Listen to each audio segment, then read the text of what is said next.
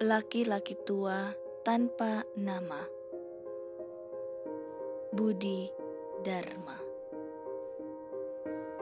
Ves bukanlah jalan yang panjang, hanya ada tiga rumah di sana. Masing-masing mempunyai loteng dan pekarangan yang agak luas.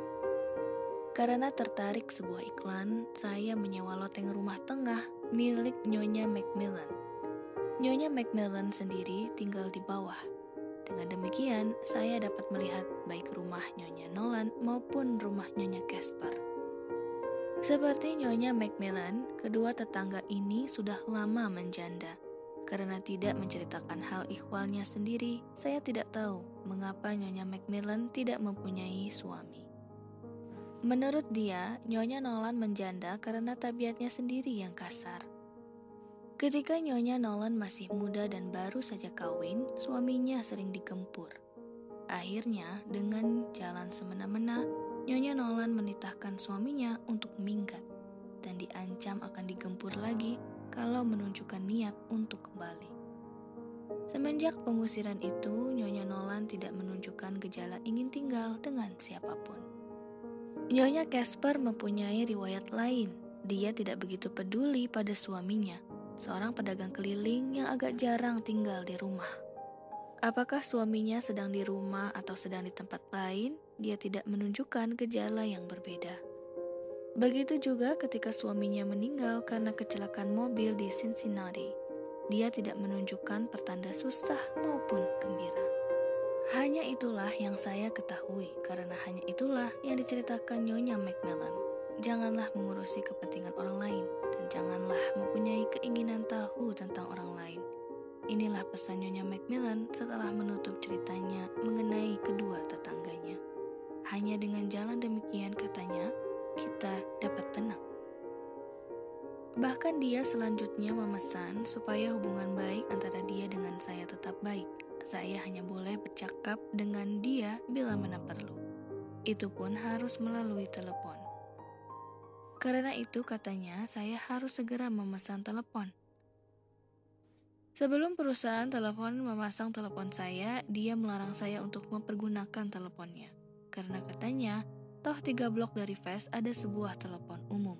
Selanjutnya dia mengatakan bahwa kunci yang dipinjamkan kepada saya hanya bisa dipergunakan untuk pintu samping, sedangkan kuncinya sendiri untuk pintu depan. Dengan jalan keluar masuk yang berbeda, masing-masing tidak akan terganggu. Dan setiap bulan katanya kemudian saya harus memasukkan cek kosong sewa leteng ke dalam kotak posnya. Sementara saya sendiri dapat mempergunakan kotak pos lain yang terletak di pinggir rumah. Mula-mula syarat ini memang sangat menyenangkan karena saya sendiri tidak suka diganggu. Selama musim panas, saya tidak mengalami kesulitan. Waktu dapat saya gunakan untuk kuliah, ke perpustakaan, jalan-jalan, masak, dan sekali tempo melamun di Dunn Meadow, sebuah lapangan rumput yang tidak pernah sepi. Beberapa kali saya berpapasan dengan Nyonya Nolan dan Nyonya Casper karena masing-masing tidak menunjukkan gejala ingin mengenal saya setelah saya berusaha untuk mendekatinya, saya pun menjadi enggan untuk berbicara dengan mereka. Setelah musim panas siap untuk digantikan oleh musim gugur, keadaan saya berubah. Berbeda dengan musim panas, menjelang musim gugur, kota Bloomington dibanjiri oleh kedatangan lebih kurang 35.000 mahasiswa, baik yang baru maupun yang selama musim panas meninggalkan kota. Tapi, sepanjang pengetahuan saya, tidak ada satupun yang tinggal di Fest dan sekitarnya. Bloomington menjadi ramai, tetapi Fest tetap sepi. Kecuali itu, makin lama hari makin pendek, matahari makin terlambat terbit dan makin cepat terbenam. Dan kemudian, daun-daun menguning. Lalu, berdikit-dikit rontok. Bukan hanya itu, hujan juga sering datang, kadang-kadang diantar oleh kilat dan halilintar kesempatan untuk keluar makin tipis. Baru dalam keadaan seperti ini, saya banyak memperhatikan Fest. Baik Nyonya Macmillan, Nyonya Nolan, maupun Nyonya Casper sering menggusuri daun-daun yang gugur di pekarangannya, lalu menempatkan daun-daun itu di kantong plastik besar, memasukkannya ke dalam mobil, lalu mengantarkannya ke tong sampah umum lebih kurang tujuh blok dari Fest. Nyonya Nolan mempunyai kebiasaan yang menarik. Kalau dia sedang berada di pekarangan dan ada binatang berkelabat di sana, tidak segan-segan dia melempar binatang-binatang itu dengan batu yang rupanya sudah disiapkan. Tanpa membidik, lemparannya pasti mengenai sasarannya. Beberapa kelelawar yang bergelantungan di ranting-ranting rendah sempat dihabisi nyawanya. Demikian juga pelbagai macam burung yang secara kebetulan mampir di pekarangannya dan hinggap di tempat-tempat yang dapat dicapai oleh lemparan batu Nyonya Nolan. Pernah saya melihat beberapa anjing berteriak-teriak kesakitan dan menjadi pincang setelah memasuki pekarangan Nyonya Nolan. Bukan hanya kepandaian Nyonya Nolan melempar yang mengagumkan, tapi juga tenaganya yang luar biasa yang sanggup mencabut nyawa dan melukai sekian banyak binatang.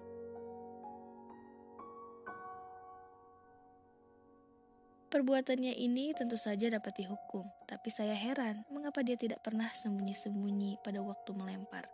Hanya saja, saya tidak tahu ke mana dia membuang mayat-mayat binatang celaka itu. Saya yakin baik Nyonya Macmillan maupun Nyonya Casper tahu perbuatan Nyonya Nolan ini. Tapi saya tidak heran mengapa mereka membiarkannya tanpa berusaha untuk menegur atau melaporkannya kepada polisi. Rupanya, dengan jalan saling membiarkan inilah mereka dapat menjaga hubungan baik.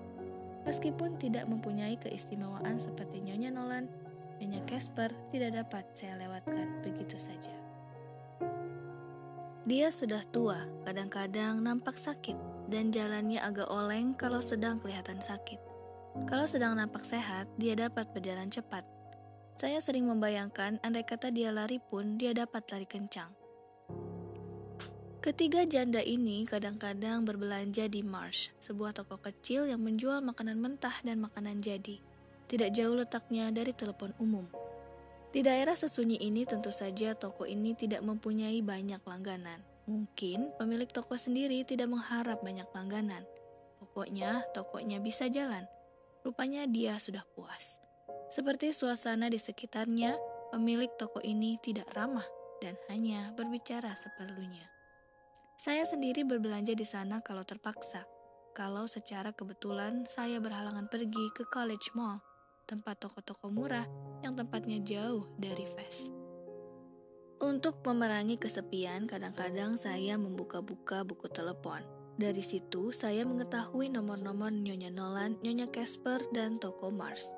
Lama-kelamaan, setelah musim gugur berjalan tambah jauh, hari-hari makin pendek. Angin kencang makin banyak berdatangan. Demikian juga hujan disertai kilat dan halilintar saya bunuh kesepian ini dengan main-main telepon. Mula-mula saya suka menelpon rekaman yang menjelaskan waktu, temperatur, dan ramalan cuaca. Mula-mula cukup, lama-kelamaan kurang memberi manfaat. Saya mulai menelpon beberapa teman kuliah. Seperti halnya di kampus, di telepon mereka juga berbicara seperlunya. Hingga akhirnya saya kehabisan akal untuk mencari bahan pembicaraan. Akhirnya saya menelpon Mars, menanyakan apakah dia menjual pisang atau apel atau spaghetti atau apa saja, yang akhirnya menjengkelkan pemiliknya. Nyonya Macmillan pun rupanya tidak senang kalau saya menelpon dengan alasan yang saya ada-adakan. Seperti pemilik toko, rupanya dia juga tahu bahwa sebetulnya saya tidak mempunyai alasan untuk berbicara. Akhirnya pada suatu malam hujan, saya menelepon Nyonya Nolan, menanyakan apakah saya dapat membantu membersihkan pekarangannya. Ternyata dia bukan hanya heran, tapi juga berang. Dia menanyakan apakah pekarangannya kotor dan menjijikan.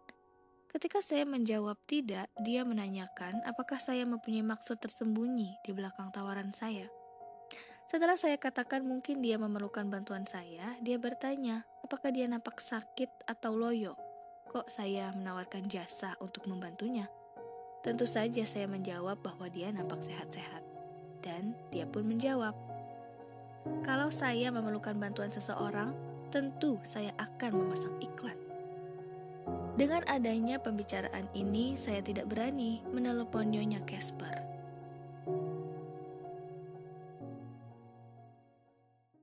Pada suatu malam gerimis terjadi perubahan di loteng Nyonya Casper. Ada sebuah lampu menyala di sana. Setiap malam lampu itu menyala. kemudian saya tahu bahwa di loteng itu tinggal seorang laki-laki tua sekitar 65 tahun. Setiap siang, dia menongolkan kepalanya melalui jendela dan membidik-bidikan sebuah pistol ke tanah seperti seorang anak kecil yang sedang main-main. Saya yakin yang dipegangnya itu bukan pistol mainan. Kalau saya benar, laki-laki ini bisa mendatangkan bencana, maka saya pun menelpon Nyonya Macmillan. Dia mengucapkan terima kasih atas pemberitahuan saya, tapi dia berusaha menutup pembicaraan dengan ucapan demikian. Kalau memang benar di loteng Nyonya Casper ada penghuni baru, itu urusan Nyonya Casper sendiri. Anda tinggal di sini pun itu urusan saya sendiri. Kalau memang benar laki-laki itu memiliki pistol, tentu dia memilikinya dengan izin polisi. Kalau dia tidak mempunyai izin, tentu pada suatu hari dia akan ditahan.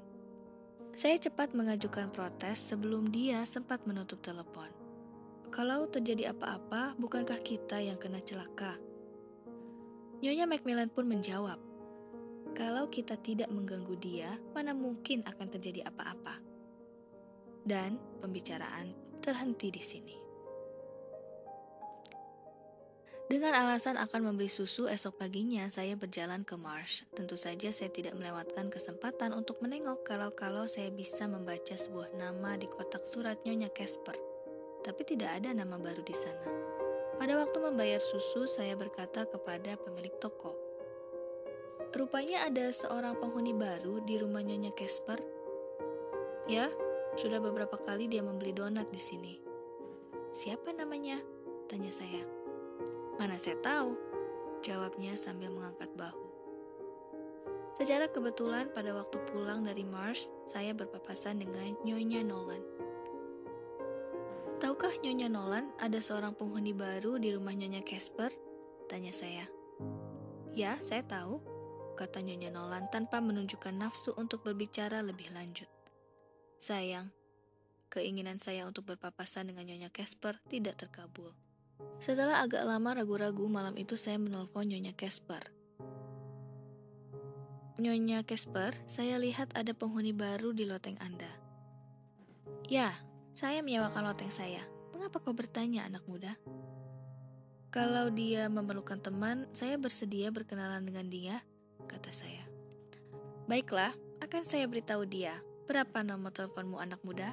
Kalau memang dia berminat, saya anjurkan dia menelpon kau. Setelah memberikan nomor telepon saya, saya menanyakan nomor telepon laki-laki tua itu. Nyonya Casper menjawab bahwa laki-laki tua itu tidak mempunyai telepon dan tidak tahu apakah dia mempunyai rencana akan memasang telepon. Ketika saya menanyakan nama laki-laki tua itu, Nyonya Casper mengatakan tidak tahu. Andai kata dia membayar sewa loteng dengan cek, tentu saya tahu namanya. Tapi dia membayar saya dengan uang kontan. Dia hanya mengatakan bahwa dia dulu ikut Perang Dunia Kedua. Maka terhentilah percakapan dengan Nyonya Casper di sini. Selanjutnya, keadaan berjalan seperti biasa, kecuali cuaca yang makin buruk dan temperatur yang makin dingin. Setiap hari, laki-laki tua itu tetap membidik-bidikan pistolnya dengan sasaran sebuah batu besar di bawah pohon tulip, dan tanpa memuntahkan peluru. Dan setiap malam, lampu loteng Nyonya Casper tetap menyala. Sementara itu, saya tidak pernah menerima telepon dari laki-laki tua itu. Dan saya tidak pernah secara kebetulan berpapasan dengan dia. Sepanjang pengetahuan saya, dia tidak pernah keluar rumah. Dengan demikian, saya tidak mempunyai alasan untuk mengejar dan pura-pura bertemu secara kebetulan. Pada suatu siang ketika udara sedang sangat buruk, saya menelepon ke kantor telepon, menanyakan apakah di Fes ada seseorang yang baru memasang telepon. Siapa nama orang itu? Tanya pegawai telepon. Saya tidak tahu, pokoknya dia tinggal di Fes. Wah, sulit untuk mengetahuinya. Jawab pegawai telepon. Kecuali Tuan tahu siapa namanya. Ketahuilah Tuan, semenjak datangnya sekian banyak mahasiswa baru, permulaan semester musim gugur ini, ribuan orang minta telepon baru. Keinginan saya untuk bertanya lebih lanjut menjadi mati. Keesokan harinya, saya ke Mars untuk membeli donat. Apakah laki-laki tua yang tinggal di loteng Nyonya Casper tadi ke sini? Tanya saya. Ya, apakah kau tadi tidak berjumpa dengan dia, anak muda? Baru saja dia meninggalkan toko ini. Oh, begitu, kata saya agak bingung. Lalu saya bertanya apakah laki-laki tua itu pernah menelpon dia. Pemilik toko menggeleng, dan usaha saya untuk berpapasan dengan laki-laki tua itu segera setelah saya keluar dari Mars tidak membawa hasil. Berkali-kali saya mengitari jalan 10 selatan, Grand, Dunn, Horstaple, dan Sussex. Saya tidak melihat berkelebatnya laki-laki tua itu. Ternyata ketika saya kembali, laki-laki tua itu sudah berada di kamarnya kembali dan sedang membidik-bidikkan pistolnya ke arah yang sama, seolah-olah menembak berkali-kali tanpa memutahkan peluru barang sebutir pun. Saya berharap supaya sekali tempo dia menengok ke arah saya, tapi pengharapan saya tidak pernah terkabul. Malam itu juga saya memutuskan untuk menulis surat kepada laki-laki tua itu karena semua orang tidak tahu namanya. Kalau saya tulis nama sembarangan, tentu Nyonya Casper akan menyampaikannya. Maka di atas amplop saya menulis kepada John Dunlap dengan alaman Nyonya Casper, Jalan Fest 205. Surat saya berbunyi demikian. John, bagaimana kalau jam setengah 12 pagi Rabu yang akan datang kita bertemu di Mars? Saya tahu kau suka donat. Perkenalkanlah, kali ini saya menaktir kau dengan beberapa donat termasuk kopinya. Wassalam. Saya cantumkan nama dan alamat saya. Malam itu juga saya masukkan surat itu ke kotak pos dekat Mars. Pada waktu mendekati kotak pos, ada seorang laki-laki tua keluar dari Mars. Setelah masukkan surat, saya bergegas menuju laki-laki tua itu. Tapi dia sudah amblas menikung gang kecil yang menghubungkan jalan 10 selatan dengan jalan 11 selatan. Saya tidak yakin siapa laki-laki tua itu. Tapi ada kemungkinan dialah penghuni loteng Nyonya Casper. Untuk sementara, saya ragu-ragu.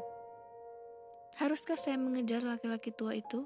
Ataukah masuk dulu ke Mars, pura-pura memerlukan roti atau kue, kemudian menanyakan apakah betul dia yang tinggal di loteng Nyonya Casper?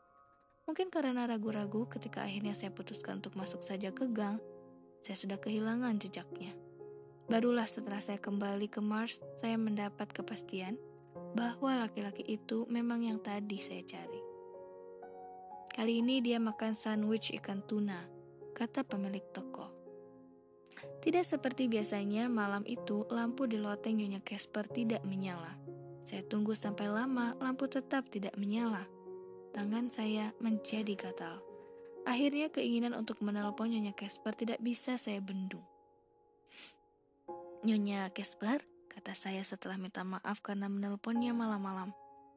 Tentunya kau sudah memberitahu perihal saya kepada laki-laki yang tinggal di loteng, bukan?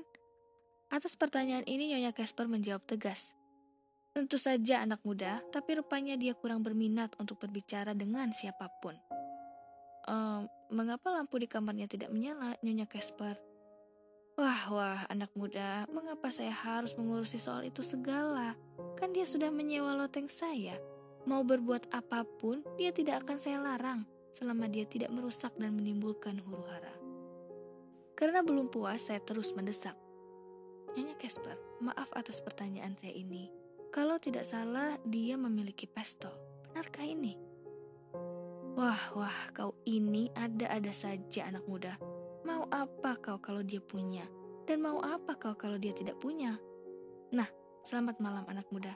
Saya harap kau tidak pernah menanyakan soal dia lagi, kalau tidak perlu sekali. Dan pembicaraan terhenti.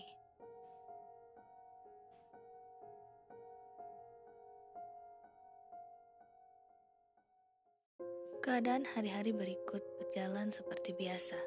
Pada hari Rabu, semenjak pagi saya berusaha mengawasi rumah Nyonya Casper tanpa henti. Seperti tidak terjadi apa-apa, sekitar jam setengah sebelas, laki-laki itu membuka jendela kemudian main-main dengan pistolnya. Kemudian dia menutup jendela. Sementara itu, saya siap untuk meninggalkan rumah kapan saja saya melihat dia meninggalkan pekarangan Nyonya Casper. Tapi dia tidak pernah nampak. Sampai menjelang pukul setengah satu, laki-laki tua itu belum juga nampak. Barulah saya mulai putus asa. Saya meninggalkan rumah, berjalan perlahan-lahan ke arah Mars. Saat itu jalan masih basah mengandung sisa-sisa hujan sepanjang malam dan pagi tadi. Dekat Mars, saya heran melihat surat saya tergeletak di pinggir jalan dekat got. Kuyup oleh basahnya sisa hujan, tapi tidak tergelincir ke dalam got karena terhalang oleh sepotong ranting kayu yang jatuh dari pohon besar di atasnya. Ternyata surat itu sudah terbuka. Saya tidak tahu apakah laki-laki tua itu sengaja membuang surat saya ataukah surat itu terjatuh. Apakah si laki-laki tua tadi ke sini? Tanya saya kepada pemilik toko setelah saya mengambil susu. Pemilik toko mengangguk. Pukul berapa kira-kira? Ya, kira-kira satu jam yang lalu, begitulah. Jawab pemilik toko. Oh, kalau begitu, dia meninggalkan rumah ketika saya masuk kamar mandi. Apakah kau sekarang lebih banyak mengenal dia? Tanya saya lagi. Pemilik toko menjawab, "Tidak." Oh ya, tadi dia berkata bahwa ingin sekali dia bergaul dengan anak-anak muda sekitar 20 tahunan. Sehat jiwa dan raganya untuk dilatih memanggul senjata kalau perlu. Lalu dia mengoceh. Katanya dia dulu pernah menjatuhkan bom di atas kapal Jepang. Entahlah, saya tidak tahu macam apa orang itu. Kemudian, pemilik toko sibuk menempeli harga-harga di atas kaleng-kaleng makanan yang rupanya baru saja tiba usaha saya untuk memancing mengenali mengenai lelaki tua itu lebih lanjut kandas. Siang itu, laki-laki tua di loteng Nyonya Casper tidak membuka jendela. Hanya saja menjelang malam, saya melihat keadaan samar-samar yang agak aneh. Nyonya Casper meninggalkan rumah, berjalan ke arah mobilnya dalam keadaan tidak tegap. Karena hari sudah gelap, saya tidak bisa melihat wajahnya dengan jelas. Hanya saja saya melihat kesan seolah-olah dia dalam keadaan tidak sehat. Saya segera turun, tapi begitu saya mencapai jalan, mobil Nyonya Casper sudah menderu. Di tikungan jalan, mobil itu berlari terlalu ke kanan. Kemudian ketika membelok, mobil itu hampir saja mencium pojok jalan di sebelah sana. Sampai malam saya tidak melihat tanda-tanda bahwa dia sudah pulang. Seluruh rumahnya, termasuk loteng, nampak gelap. Sebetulnya saya ingin menelpon Nyonya Macmillan, tapi kemudian saya pikir kurang ada gunanya. Tapi ketika tiba-tiba saya mendengar suara tembakan, saya segera menelpon dia. Telepon berdering agak lama. Rupanya dia sudah tidur atau tertidur. Dan memang dia menunjukkan ada suara agak jengkel. Ketika dia bertanya suara tembakan apa, saya sendiri menjadi ragu-ragu. Suara tembakan pistol tentunya tidak seberat itu. Tapi toh saya menjawab. Pistol? Ketika Nyonya Macmillan menanyakan dari mana asalnya, saya juga menjadi ragu-ragu. Jelas saya mendengar tembakan, tapi tidak jelas dari mana asalnya. Tapi toh saya menjawab, dari loteng Nyonya Casper. Nyonya Macmillan berkata, siapa pun tidak perlu mencampuri urusan Nyonya Casper, kalau Nyonya Casper sendiri tidak minta tolong. Lalu saya menceritakan pengalaman saya melihat Nyonya Casper tadi. Atas penjelasan ini, Nyonya Macmillan mengucapkan terima kasih. Kalau begitu, dia terserang penyakit kecapean lagi. Apakah saya belum menceritakan kepadamu, anak muda, bahwa dia mengidap penyakit itu? Setelah saya mengatakan belum, Nyonya Macmillan menjelaskan bahwa sudah lama Nyonya Casper menderita penyakit jahanam itu, dan dokternya sudah memberi nasihat untuk langsung ke dokter atau ke rumah sakit setiap kali ada gejala serangan. Seharusnya dia memberitahu kita tadi, supaya kita dapat menolongnya, sambungnya. Ketika saya menanyakan soal tembakan lagi, Nyonya Macmillan menjawab, kalau kamu menganggap ada baiknya untuk melapor pada polisi, silahkan anak muda. Tapi kamu harus siap ditanyai macam-macam yang mungkin akan membuat kamu pusing. Tanpa meminta nasihat Nyonya Macmillan, saya menelpon Nyonya Nolan. Sampai lama sekali telepon berdering. Dan seperti Nyonya Macmillan, Nyonya Nolan juga menyemburkan nada marah. Setelah menegaskan bahwa dia tidak mendengar suara apa-apa, dia mendesak, apakah betul saya tadi mendengar sebuah tendak tembakan? Ketika saya mengatakan betul, dia mendesak, dari manakah asal tembakan itu? Seolah tanpa ragu-ragu saya berkata, loteng Nyonya Casper. Dengan nada minta persetujuan dia bertanya, kalau begitu, tentu si laki-laki tua itu menembakkan pistolnya, bukan?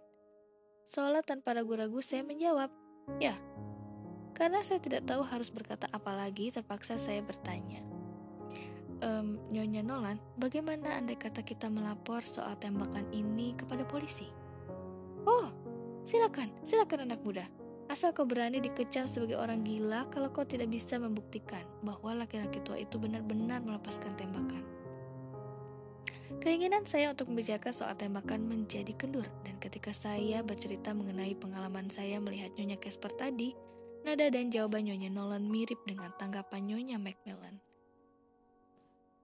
Untuk diam lebih lama, saya tidak betah, maka saya meninggalkan rumah, berjalan perlahan-lahan ke arah Mars dengan harapan melihat sesuatu di rumah Nyonya Casper atau paling tidak Mars masih buka. Seluruh rumah Nyonya Casper gelap. Lampu kecil dekat beranda juga tidak menyala. Tapi saya dapat mendengar suara lambat-lambat seseorang menangis di beranda. Tentu saja saya tidak bisa berbuat apa-apa. Dan untuk memasuki pekarangan Nyonya Casper, saya tidak mempunyai alasan apa-apa, kecuali ingin tahu. Kalau toh saya masuk dan nanti terjadi apa-apa, mungkin alasan hanya ingin tahu ini akan mempersulit saya sendiri. Ternyata Mars sudah tutup, maka saya membelok menuju ke blok lain. Seperti Fast, daerah ini juga sepi dan gelap. Dalam keadaan seperti ini, penyesalan mengapa dulu saya menyewa tempat di Fast timbul kembali. Hampir semua orang yang tinggal di kawasan ini sudah tua, hidup sendirian, tanpa teman dan memang tidak suka berteman. Menurut sejarah kota, memang kawasan ini dulu ramai, tapi sudah lama kegairahan kota menggeser ke College Hall. Di pojok Park Avenue saja ada dua bekas gedung bioskop yang tidak pernah diurus lagi. Tapi saya sudah terlanjur berjanji untuk tinggal di loteng Nyonya Macmillan sampai akhir Desember, masa berakhirnya semester musim gugur ini. Ketika saya kembali dan melewati rumah Nyonya Casper lagi, saya tidak mendengar suara apa-apa. Rumah tetap gelap. Karena sibuk esok harinya seolah saya sudah lupa peristiwa malam itu. Pagi saya harus ke perpustakaan, dari sana langsung ke kuliah dan karena masih banyak yang harus saya baca dan nanti saya harus kuliah lagi, saya tidak pulang, tapi makan siang di Commons. Commons adalah sebuah kafetaria di gedung Union, tempat berpusatnya sebagian besar kegiatan mahasiswa. Ketika saya masuk Commons, hampir semua kursi di ruang makan sudah penuh. Di pintu masuk sebelah sana juga banyak orang antri berderet untuk mengambil makanan. Setelah mengambil makanan dan minuman, saya antri panjang lagi sebelum diizinkan membawa makanan itu ke ruang makan. Sementara itu, kotak musik di ruang makan meraungkan lagu-lagu country music. Entah mengapa, saya merasa agak limbung. Kemudian saya sadari bahwa saya agak pusing. Nah, pada saat saya menengok ke pintu berputar yang menghubungkan ruang makan dengan pekarangan luar gedung Union, saya melihat laki-laki tua yang tinggal di loteng Nyonya Casper berjalan menuju ke pintu. Di depan saya masih ada lebih kurang lima orang yang antri akan membayar makanan dan di belakang saya masih ada lebih kurang 10 orang. Tidak mungkin saya meletakkan baki makanan lalu keluar mengejar laki-laki itu. Tidak mungkin. Satu-satunya jalan hanyalah menunggu dengan sabar giliran untuk membayar. Setelah membayar, ada lagi kesulitan menyusul. Semua kursi yang tadi kosong sudah ditempati orang. Dengan demikian, tidak mungkin saya meletakkan baki makanan di meja seseorang lalu keluar sebentar untuk menengok. Kalau-kalau laki-laki itu masih di pekarangan. Akhirnya saya terpaksa masuk ke ruangan Kiva di lantai bawah. Dan pada waktu saya berjalan menuju tangga, beberapa kali saya merasa oleng lagi. Semenjak peristiwa ini, ada beberapa hal yang dapat saya catat. Laki-laki tua di loteng Nyonya Casper tidak pernah bermain-main pistol lagi di jendela. Kalau malam, lampu di kamarnya tetap menyala. Nyonya Casper belum menunjukkan gejala kembali dan saya sering berkeliaran di gedung Union. Sebuah gedung yang besar, mempunyai banyak tingkat, mempunyai banyak ruangan, mempunyai banyak meja kursi untuk belajar, mempunyai toko-toko, kantor pos, dan kantor-kantor lain milik universitas. Dan ternyata saya tidak pernah melihat berkelebatnya laki-laki tua itu. Pernah sekali saya ke Mars dan kata pemilik toko, laki-laki tua itu masih berlangganan donat di sana. Jam berapa dia datang, kata pemilik toko, tidak dapat dipastikan. Dan ada satu hal lagi yang perlu saya catat. Setiap kali saya bangkit dari tiduran, kepala saya menjadi pusing dan pandangan mata saya berkunang-kunang beberapa saat. Kadang-kadang pada waktu bangkit dari duduk pun, saya mengalami perasaan sama. Sementara itu, pada waktu berjalan, kadang-kadang saya merasa oleng. Pada suatu hari, saya berjalan dari arah toko buku dalam gedung Union menuju ke Commons untuk terus keluar melalui pintu dekat ruang piagam menuju ke gedung Balantin. Sebentar lagi saya harus mengikuti ujian di gedung itu. Nah, pada saat inilah saya melihat laki-laki tua itu berkelebat dari arah Commons ke ruang kamar kecil. Tentu saja saya tidak melewatkan kesempatan ini. Dalam waktu singkat, saya mencapai ruang kamar kecil. Ruangan ini mempunyai banyak kaca rias, banyak tempat untuk mencuci tangan, banyak alat listrik untuk mengeringkan tangan, banyak tempat untuk kencing, dan banyak kakus. Tepat pada waktu saya mencapai ruangan untuk kencing, laki-laki tua itu menutup salah satu kakus. Meskipun tidak ingin kencing, saya terpaksa kencing. Sekali lagi, saya merasa oleng. Dan setelah selesai kencing, saya masih pura-pura kencing. Lalu saya mencuci tangan, dan saya sengaja berlambat-lambat.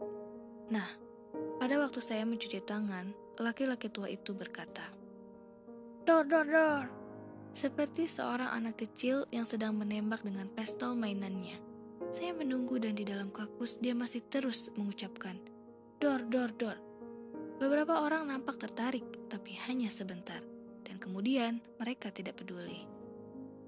Untuk membuang waktu, saya memasang alat listrik pengering tangan. Meskipun alat ini mengumandangkan dengung tajam, suara dor-dor-dor masih kedengaran. Beberapa orang yang baru saja masuk ke ruangan itu nampak tertarik. Apa yang terjadi kemudian saya tidak tahu karena saya harus cepat-cepat berjalan ke gedung Balantin. Selesai ujian, kepala saya sakit seperti kena godam dan tubuh saya panas seolah terjelat api. Dan saya terpaksa pulang naik taksi. Pada waktu taksi melewati Dan Meadow, saya melihat segerombolan anak muda sedang asyik bermain-main. Ternyata laki-laki tua itu menjadi tontonan. Dia bergaya seolah-olah menembaki mereka dengan pistol di tangannya. Dan mereka bergerak mundur sambil mengangkat tangan seolah takut kena tembak. Oh, Sang veteran sedang bergaya, kata sopir taksi. Ketika saya menanyakan apa maksudnya, sopir taksi menjelaskan bahwa sudah beberapa kali ini dia melihat laki-laki tua itu berbuat demikian di Dan Meadow. Dia mengaku pilot bomber Perang Dunia II, kata sopir taksi. Pesawatnya tertembak Jepang di Pasifik. Tiga orang anak pesawat termasuk dia sendiri berhasil menyelamatkan diri dengan pelampung. Lalu mereka ditangkap Jepang, disiksa, dibiarkan kelaparan, dan dibiarkan sakit. Dua temannya tewas dan dia sendiri hampir mati karena beri-beri. Setelah Jepang keok, dia dirawat di rumah sakit tentara. Akhirnya kawin dengan juru rawat rumah sakit itu dan diberi makan paling sedikit lima kali sehari untuk memberantas sisa-sisa kelaparan. Dia punya dua orang anak laki-laki, satu tewas di Vietnam, yang lain terbenam di sungai Ohio ketika sedang main-main di sana. Dan katanya belum lama ini istrinya juga meninggal karena kanker di ususnya. Malam itu saya tidak tahan lagi, saya sakit, memerlukan perawatan. Setelah menelpon rumah sakit mahasiswa dan dipersilakan segera datang, saya menelpon taksi. Saya terpaksa menggerutu ketika taksi datang agak terlambat. Maaf saja, Bung, kata sopir taksi. Tadi saya dicegat orang ketika masuk ke jalan 10 selatan. Terpaksa saya balik dan memasuki Fast melalui Park Avenue. Ugal-ugalan benar orang itu. Masa kan ada mobil jalan kok dia menodongkan pistol di tengah jalan? Saya ingin tahu lebih banyak, tapi karena kepala saya sakit seperti kena godam, saya diam. Maka taksi pun melayap ke Woodlawn Avenue. Sial benar, ketika taksi akan memasuki jalan 10 selatan, laki-laki tua yang tinggal di loteng Nyonya Casper itu berlari ke tengah jalan, menudingkan pistolnya ke arah sopir taksi. Heh, orang ini lagi, teriak si sopir sambil menggeblaskan taksinya ke arah stadion tua. Apa yang terjadi selanjutnya malam itu tidak jelas bagi saya. Mungkin saya setengah pingsan beberapa saat setelah saya tiba di rumah sakit. Apa yang terjadi hari berikutnya pun saya kurang tahu, kecuali tubuh saya panas bagaikan terbakar dan beberapa kali saya dikenakan pemeriksaan laboratorium. Dan pada hari ketiga saya merasa agak sehat. Keadaan saya dinyatakan tidak begitu berbahaya dan saya akan diizinkan meninggalkan rumah sakit dalam beberapa hari ini. Sementara itu, Nyonya Macmillan sudah melepon menanyakan keadaan saya. Dia juga menceritakan bahwa Nyonya Casper sudah beberapa hari ini kembali dari rumah sakit pusat Bloomington. Ketika saya menanyakan perihal laki-laki tua di loteng Nyonya Casper, Nyonya Macmillan mengatakan bahwa Nyonya Nolan pernah mengancam laki-laki itu untuk melaporkannya ke kantor polisi atas tindakannya menakut-nakuti Nyonya Nolan dengan pistolnya. Nyonya Casper sendiri juga menyatakan kurang senang dengan laki-laki ini, karena katanya laki-laki ini kadang-kadang berangasan. Hari itu juga koran kampus yang beroplah 50 ribu lembar memuat sebuah surat pembaca mengenai laki-laki itu. Penulis surat yang bernama Sue Harris ini mengatakan, sudah beberapa hari ini di sekitar gedung Union dan Dan Meadow ada seorang laki-laki tua berkeliaran sambil mengacung-acungkan pistolnya kepada siapa saja yang berjalan di dekatnya. Harris sendiri tidak yakin apakah pistol itu sungguhan atau mainan. Kalau toh laki-laki tua ini tidak mengganggu keamanan, kata Harris. Paling tidak dia mengganggu pemandangan. Esok harinya koran ini menurunkan tiga surat pembaca mengenai laki-laki ini. Yang satu ditulis oleh Susan Tuck, mempunyai nada yang sama dengan surat Harris. Yang dua masing-masing ditulis oleh Cindy Cornell dan Paul Burnor, melawan surat Harris. Katanya siapa pun mempunyai hak untuk main-main. Barang siapa tidak suka ditodong, jangan mendekati laki-laki tua ini dan barang siapa merasa pandangan matanya terganggu, jangan melihat dia. Baik Cornell maupun Bernard kemudian memberi kesaksian bahwa kenyataannya laki-laki ini mempunyai jasa juga pada beberapa orang yang suka main-main. Karena katanya dengan adanya laki-laki ini, beberapa orang yang sedang iseng menjadi terhibur oleh solah tingkahnya. Pada hari ketiga, koran yang sama memuat gambar si laki-laki yang memakan tempat dua kolom. Laki-laki tua tanpa nama komentar gambar itu. Setelah menyatakan banyak menerima surat dan telepon mengenai laki-laki tua ini, redaksi menulis.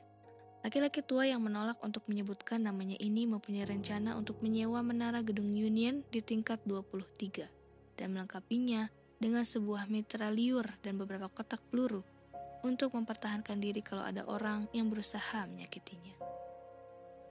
Hari itu juga saya diberi surat izin untuk meninggalkan rumah sakit. Dan setelah perawat menyatakan bahwa taksi untuk saya sudah datang, saya pun meninggalkan rumah sakit. Perasaan saya muram, terpengaruh oleh cuaca buruk. Rasanya enggan untuk kembali ke rumah Nyonya Macmillan.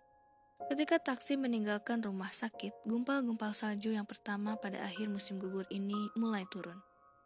Selesai menurunkan saya di depan rumah Nyonya Macmillan, taksi terus menggeblas. Baru saja taksi membelok di tikungan de dekat rumah Nyonya Nolan, saya mendengar Nyonya Casper berteriak ketakutan. Tolong! Tolong! Tolong! Sementara itu, saya juga mendengar laki-laki yang menyewa lotengnya itu berteriak-teriak. Awas! Akan saya tembak kamu! Awas! Akan saya tembak kamu! Dan memang, Nyonya Casper lari kencang menuju saya, diikuti oleh laki-laki tua itu yang mengacung-acungkan pistolnya ke arah Nyonya Casper. Melihat wajah Nyonya Casper yang begitu ketakutan dan wajah laki-laki tua yang bersungguh-sungguh, timbul niat saya untuk menubruk laki-laki tua itu dan memberi kesempatan Nyonya Casper untuk lari terus. Dan ketika saya menubruk, bukannya dia yang terpental, tapi saya. Maka kumatlah pening di kepala saya. Pandangan mata pun menjadi berkunang-kunang. Pada saat akan berdiri, saya mendengar sebuah letupan senjata api. Disusul sebuah letupan lagi. Dan disusul oleh sebuah letupan lagi. Suara semacam itulah yang saya dengar pada suatu malam setelah Nyonya Casper meninggalkan rumahnya. Di antara yang saya lihat samar-samar di luar dugaan adalah dua sosok tubuh tergeletak di pinggir jalan. Masing-masing laki-laki tua itu dan Nyonya Casper. Sementara itu, salju turun makin lebat. Tubuh laki-laki tua itu berlumuran darah, dan darah itu mengalir perlahan-lahan di atas trotoar, disentuh oleh gumpal-gumpal salju. Entah mengapa saya berlutut dekat laki-laki ini. Matanya membuka sebentar, seolah-olah ingin memberitahu saya sesuatu, kemudian menutup kembali. Dan setelah itu terdengarlah lenguh panjang dan kuat dari mulutnya. Dan entah mengapa saya mengelus-elus kepalanya. Dan ketika saya berusaha mengatupkan mulutnya, ternyata mulut itu kaku bagaikan baja. Dan entah mengapa saya menangis. Ternyata dekat saya ada seorang perempuan tua berdiri. Setelah perempuan itu berbicara, barulah saya sadar bahwa dia Nyonya Nolan. Sayalah yang membunuh laki-laki jahanam ini, kata Nyonya Nolan dengan nada tidak ingin disalahkan. Kau tahu, dia akan membunuh Nyonya Casper anak muda, maka saya datang memberi pertolongan pada perempuan malang ini. Ketahuilah anak muda, sudah berkali-kali laki-laki ini mengancam akan menghabisi nyawa saya. Ketika saya berdiri, barulah saya tahu bahwa Nyonya Nolan membawa sebuah senapan pendek bermoncong dua. Dan saya menjadi yakin malam itu setelah Nyonya Casper meninggalkan rumahnya, senjata inilah yang meledak bukannya pestol laki-laki tua yang malang ini. Dan saya menjadi benci kepada Nyonya Nolan. Saya teringat tupai-tupai dan burung-burung yang mati dibinasakan oleh tangannya. Perempuan ini tidak lain dan tidak bukan hanyalah seorang pembunuh. Ketika beberapa polisi dan ambulans datang, saya bersikeras untuk menolak dibawa ke kantor polisi. Akhirnya mereka menuruti permintaan saya untuk dibawa kembali ke rumah sakit dan dengan diantar oleh dua polisi universitas, saya dikembalikan ke rumah sakit mahasiswa. Malam itu, saya tidak dapat tidur. Meskipun dokter jaga malam akhirnya mengizinkan saya untuk menelan pil tidur, mata saya tetap terbuka. Saya terus dikejar oleh pandangan laki-laki tua itu sebelum mengatupkan matanya. Dan saya tidak bisa menghilangkan bayangan mulutnya yang menganga dan kaku bagaikan baja. Apakah kiranya yang akan diucapkan? Dan alangkah kejamnya Nyonya Nolan. Dari polisi saya mendapat penjelasan bahwa pistol di tangan laki-laki tua itu bukannya pistol mainan, tapi kosong. Sedang Nyonya Casper menggeletak di trotoar bukan karena tembakan, tapi terjatuh karena ketakutan dan akhirnya pingsan setelah mendengar tembakan. Dan seperti yang diakui oleh Nyonya Nolan sendiri, begitu dia melihat dari lotengnya, laki-laki tua itu membawa pistol mengejar Nyonya Casper sambil mengancam akan membunuhnya, dan Nyonya Casper sendiri berteriak-teriak minta tolong, dia langsung mengambil senapannya dengan maksud mengajar laki-laki tua itu. Kepada pistol, kepada polisi, dia juga mengatakan bahwa laki-laki tua ini sudah sering mengancam akan menembaknya. Baik Nyonya Nolan maupun Nyonya Macmillan juga memberitahu polisi bahwa saya sudah sering melihat laki-laki tua itu memain-mainkan pistolnya. Bahkan demikian kata mereka, saya sudah pernah mendengar laki-laki itu meletupkan pistolnya pada suatu malam. Jadi, tidak mungkin bahwa dia tidak memiliki peluru, kata Nyonya Nolan kepada polisi.